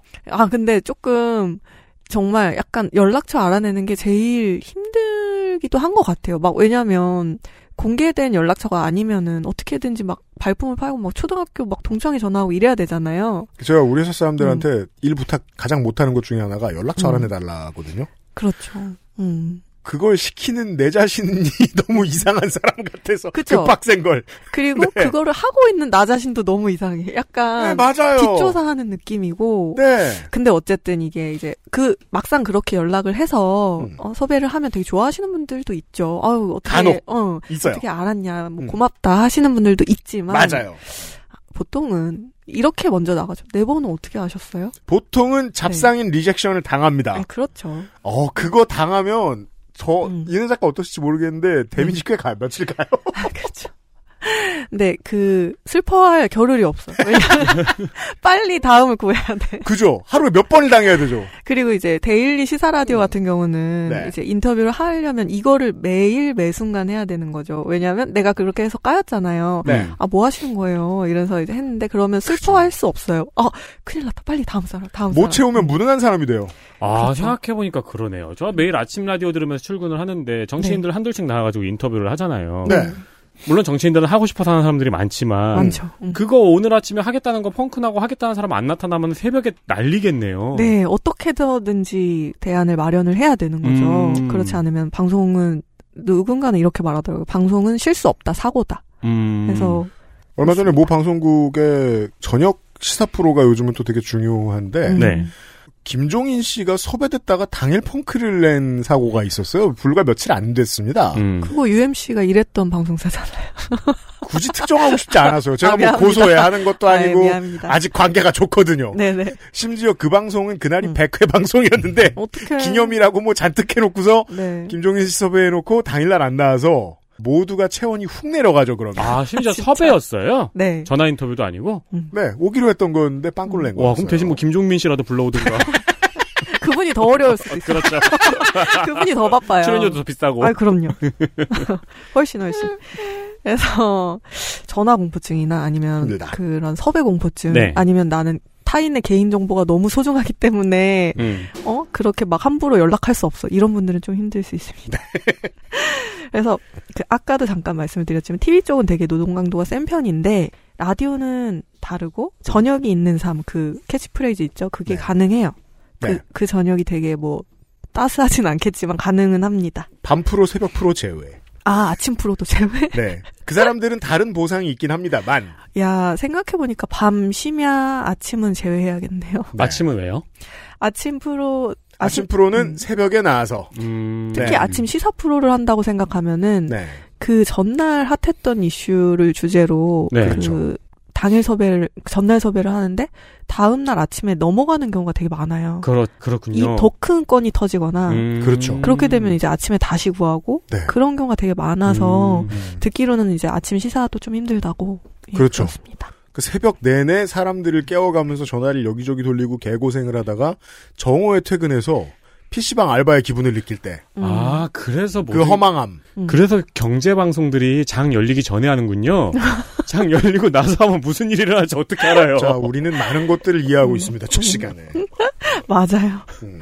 그래서 그럼에도 불구하고 왜 하냐 하면은 되게 힘든 게 많기는 한데 원고를 한번 턴다고 표현들을 해요 작가들이 네. 원고를 이제 끝낸다라고는 그렇죠. 잘 표현 안 하고 턴다고 하는데 원고를 한번 털고 또 라디오 같은 경우는 이제 오프닝에 대한 피드백이 뭐 좋고 청취자분들한테 막 응원을 받고 이러면 그게 또 다음 원고를 쓰게 하는 원동력이 되는 거예요.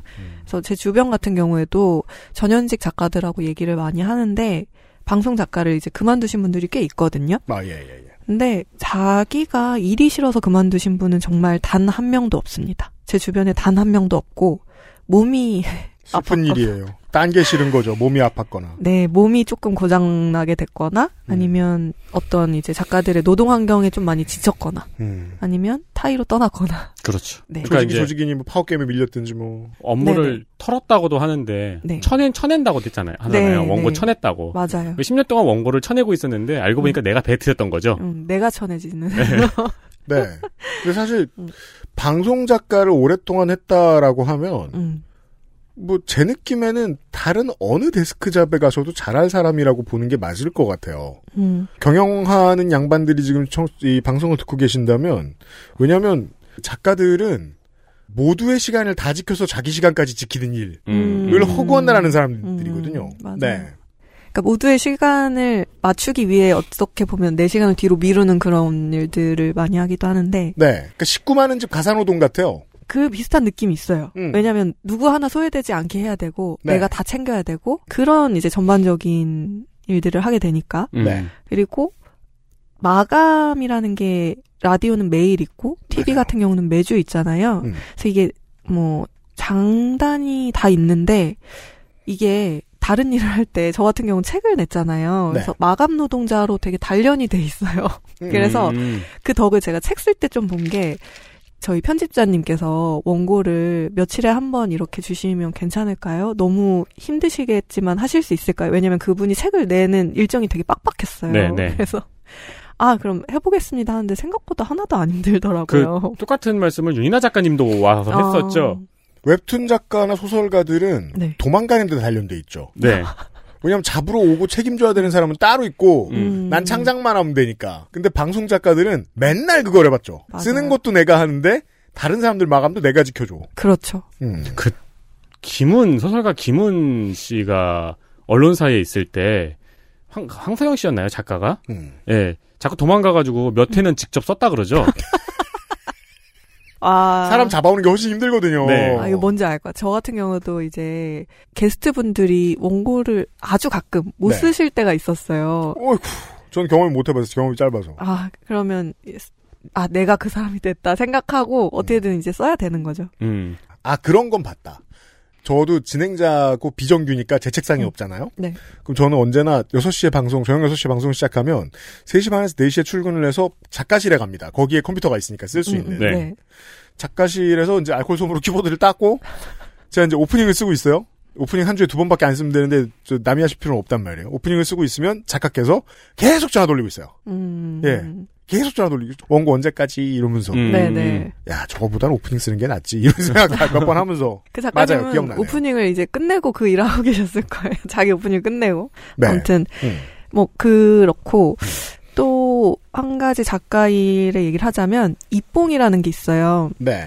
시작 제일 첫 작품이죠. 실질적인 자기 첫 작품이라고 네. 생각을 하면 되는데 음. 뭐 처음부터 끝까지는 아니고 뭐 TV로 치면은 프로그램 안에 짧은 코너 하나 코너 하나를 자기가 맡게 되는 거를 입봉이라고 음. 해요. 그러니까 실제로 원고를 쓰게 되는 시점, 음. 쓸수 있게 되는 그런 거를 입봉이라고 하는데 어디서 나온 말인지는 모르겠으나 네. 방송가에서 정말 많이 쓰이고 PD들도 이거 되게 많이 쓰거든요. 그 단어 엄청 많이 씁니다. 아니 저도 아는 게 네. 그뭐 감독 얘기할 때 입봉작 입봉작 그렇죠, 그렇죠. PD 얘기할 때도 그렇고요. 맞아요, 네. 맞아요. 어원은 몰라요. 음. 근데 막 떠들어요.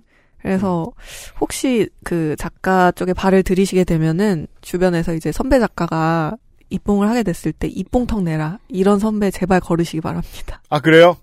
아니 작가 페이는 이제 뭐 나중에 얘기를 할수 음. 있을지 모르겠는데 되게 적게 시작을 아마 할 텐데 음. 입봉을 하게 되면 처음으로 자기가 원고를 쓸 수 있게 되는 거거든요. 그렇죠. 그러면 선배로서 뭐 펜이라도 사주던가 그렇죠. 네. 오히려 돈을 써야죠. 이런 선배는 아까 그 아카데미에서 센스 있는 막내 되라는 그런 선배들이거든요. 그래서 그렇죠. 되도록 오래 그 선배와는 일하지 않기를. 그 언니가 그 언니네요. 그런 비슷한 그런 생각을 가지신 분일 거예요. 예, 그래서 예, 예. 입봉하게 되면 절대 입봉턱 내지 마시고 네. 보통은 이제 소위 막내 작가라고 하는 그 단계를 벗어날 때 입봉하거든요. 네. 이거는 그냥 높아심에 혹시 일을 하시게 되면은 네. 네, 그렇게 하시라 말씀드리고 입봉의 어원은 굉장히 의외네요. 뭔데요? 뭔데요? 게이샤가 처음으로 어. 데뷔를 할때 어. 그걸 뜻하는 입봉에서 유래한 거래요. 그러니까 일본어구나. 예, 그러니까 우리는 굉장히 의외야. 한국적이네요. 어. 기, 기생 우리나라 기생은 머리를 올린다고 하죠.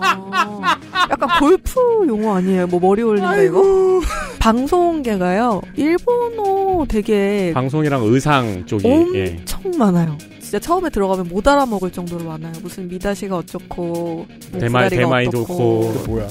뭐 니마이, 와 진짜 뭐 그런 모르겠는 말을 전 진짜 키자니아 갔다 온게 맞네요. 그 키자니아. 못 들어봤어요. 의류도 일본어 네. 엄청 많잖아요. 네. 방송도 거의 다 일본어 아직. 에휴. 진짜 많아요. 당구 진짜. 방송 의류. 네. 그렇습니다. 자, 어, 노동 얘기할 줄로 알고 들으셨던 어, 방송작가 유니온의 작가 여러분, 어, 실망하셨죠? 직업 얘기할 거예요, 이 양반들아. 직업 탐험을 해봤습니다. 네. 작가는 많은 사람을 만나게 되고 연예인도 간혹 볼 수 있지만 봐봐야 별 느낌이 없으며 제가 아까 설, 설- 설명드렸죠 모든 게스트들이 그렇듯이 이은혜 작가도 스튜디오 문을 열자마자 경치 구경하셨죠 네, 아 너무 멋있었어요. 그리고 저는 디폴트 값에 대답을 했죠. 한 달만 보시면 안 보입니다. 라고요. 아, 네. 별 생각이 없으면 다양한 음. 사람을 만나게 되고 박봉이며 계약서가 없고 어, 노동자성이 있지만 노동자로 인정받지 못하며 보통 다들 좋아서 한다. 라고 줄일 수 있었습니다. 방송학교 사람입니다. 첫 번째 시간이었습니다. 이은혜 작가 다음 주에 다시 인사드리죠. 안녕히 가세요. XSFM입니다.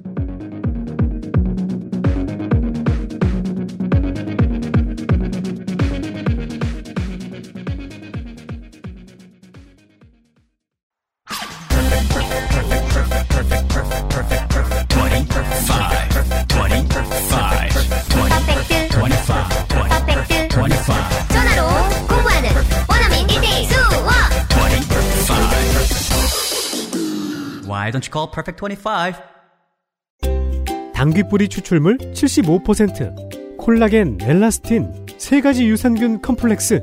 이 모든 걸 하나로 빅그린 안젤리카 샴푸. 빅 그린 두피 강화 천연 샴푸 빅그린 안젤리카. 금주의 의사소통. 끝으로 XSFM25의 gmail.com으로 온 후기 하나를 소개해드리죠. 백종범 씨가 440회 A 유튜브 영상에서 시시콜콜한 것을 발견했습니다. 아침을 먹으면서 440회 A 헬마우스 코너를 유튜브로 보다가 인터체인지 도로가 어느 순간 많이 막혀 이게 이상하죠. 자 유튜브를 저희 유튜브 컨텐츠를 안 보시는 청취자 여러분들이 극히 대다수이기 때문에 네. 설명을 드리지 않을 수가 없는데 저희들 저 최근에는 풀 에피소드는 영상 찍은 걸로 안 나가고 풀 에피소드는 무조건 저희들 사무실에서 본 한강가를 가만히 놓고 찍은 것으로 대체합니다. 스크린 세이버죠. 네. 근데 그걸 들여다보고 있는 분이 계시죠? 꽤 많으세요. 아니, 너네 집 창밖을 보세요. 아니, 지금 꽤 많으셔가지고, 그거 저번에 한번 안 넣었더니, 항의 오더라고 막 그랬어요. 저도 어제 살면서 처음으로 밖에 비 오는 소리 들으면서 잡았거든요. 네. 근데 그건 너무 피곤한데 한번 해보자 싶어서 했던 거예요. 음. 피곤이 재웠지 빗소리가 재운 건 아니에요. 사실감도 별로 없고 이어폰으로 들으니까. 근데 그건 저는 평생 한 번 했는데 여러분은 왜 집 앞도 아닌 마포대교 앞을 매, 매주 세 번씩 보고 있어요? 아니, 근데 저도, 저도 스마트 TV 사고 나서 스마트 TV로 가끔씩 모니터를 하거든요. 그렇죠. 그 들으면 괜찮아요. 솔직히 말할게요. 저희도 가끔 모니터예요. 예, 가끔 모니터합니다. 그리고 저기 얼마 전에는 지금 이제 이분들 이분들 이야기를 해주시겠는데 네. 그 창문 닦으시는 분이 출연을 해가지고 그니까요. 저희도 깜짝 놀랐어요. 인터체인지 도로가 어느 순간 많이 막혀서 무슨 일인가 봤더니 중간에 차량 추돌 사고가 있었네요. 7분 땡땡초부터 확인할 수 있는데 한 시민이 인터체인지에서 길을 건너려 했고 시민을 발견한 차량이 약간 속도를 줄여서 지나가니 뒤에 있던 차량이 잠깐 멈추고 그러자 뒤에 다가오던 승용차와 추돌을 하게 됐네요. 아, 저희도 이거 모니터할 때 똑같은 기분을 느끼는데요. 도로 구성과 신호 구성이 얼마나 어려운 분야인지를 배우게 됩니다. 네. 이유가 있다는 걸 알게 되죠. 멀리서 보면 네. 왜 저기서 막히지? 어떤 나들목은 왜 늘 동일 시간에 막히지? 그걸 좀 배우게 돼요. 하지만 배워도 배워도 끝이 없다는 걸 알게 돼요. 교통공학이라는 학문의 영역이 있어야 돼요, 확실히. 그러니까 있, 말이에요. 있고요. 예. 네. 이후 인터체인지 갓길에 차량을 세운 뒤 대화를 하셨고 12분 00초쯤에 서로 갈 길을 가졌습니다. 왜 이런 시시콜콜한 걸 보내나 저도 참 철딱선이었구나 싶은 심정과 함께 제보를 보냅니다. 왜냐하면 커피비노 더치커피를 받으시게 됐으니까요. 네. 이거 매일 저도 보고 옆에 민정수석이랑 같이 어 이거 보세요 하면서 같이 확인을 했거든요. 소상준 민정수석의 작은 아이디어가 수년간 길이나 보고 앉아 있는 사람들을 만들어냈습니다. 아니 아이디어를 낸 소상준 민정수석 본인도 저한테 얘기했거든요. 이제 그건 지겨워하실 것 같은데. 음. 물론 제가 걷다 대고 아니야 안 지겨워할 까 그렇게 얘기 안 했어요. 네. 저 오히려 반대로 얘기했죠. 그럼 그 동안은 흥미로웠겠냐? 하지만 아니었나 보다. 백종범 씨 고맙고요. 네. 보니까 콩 하고 박더라고요. 그렇습니다. 네. 네. 후기가 소개되는 모든 분들께는요. 네, 커피비노 더치 커피와 혹은 29데이즈에서 보내 혹은 29데이즈의 샤무드 파우치를 선물로 보내 드리는데요. 나중에 선물이 바뀔 수도 있고 추가될 수도 있습니다. 네, 샤무드 파우치는 앞으로의 생산이 불투명해서 그니까 말이에요. 네, 지금 다시 고민을 하고 있습니다. 너무 멋진 물건인데 잘 팔리진 않을 것 같아요. 제가 봐도. 샤무드 파우치요? 네. 음, 여러모로 쓸모가 많은데 제 친구 중에 한 명은 약 약을 넣고 다니는 용도로 쓰기도 하고 네, 샤무드 파우치 잘 쓰고 계신 여러분 인스타에 자랑 좀 해주세요. 네, 인스 그그 이어폰을 넣고 다니는 용도로 쓰는 분도 있고 아, 제격입니다. 네. 네. 아무튼 커피비노 더치커피를 선물로 받으시게 됩니다. 지금은 또 다른 선물도 준비할게요. 저희들은 선물 잘 캐와요. 그리고 샤무드 파우치도 쟁여놓은 거 4개 있어요. 그렇습니다. 네 분은 드릴 수 있어요. 네. 이번 주 그것은 알기 싫다 마무리하도록 하고요. 다음 주 이 시간에 올해 마지막 미나문구와 방송 다큐 사람이 싫다 두 번째 시간으로 올해 마지막 미나문구가 생각보다 빠르네요. 방송을 10년 하니까 고정 코너가 너무 많아. 이게 적체야 적체 이거. 크리스마스 전주는 Game of the Year 시간이죠. 네, 그렇죠. 올해 게임 문학계를 좀 돌아보고 최고의 작품에 대해서 이야기하는 시간. 을 가지도록 할 거고요. 마지막 날은 아마도 방송 시간이 좀 밀려가지고 방송 다큐 사람이 싫다를 두 시간을 진행하게 될 것 같습니다. 음, 네. 다음 주에 그래서 마지막으로 진행되는 미나문구로 다시 인사를 드리도록 하겠습니다.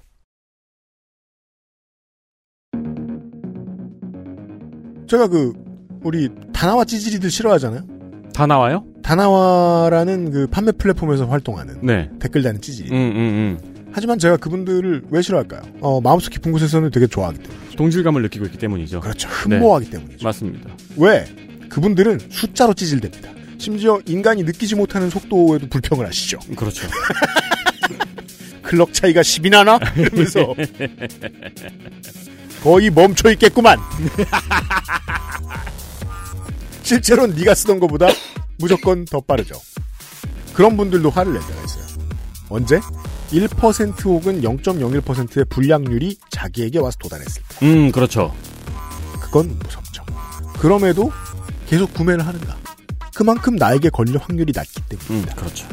숫자를 꿰뚫어 보셔야 방역 상황에서 우리가 살아남을 수 있습니다. 뭐 요즘, 요즘은 다른 언론도 여러 번 말하더군요. 기자에게 맡기기엔 방역은 너무 중요한 영역입니다. 음.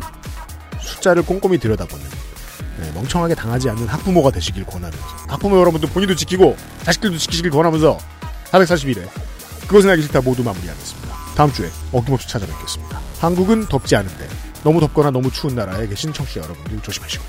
네. 안녕히 계십시오. 안녕히 계세요. XSFM입니다. I D W K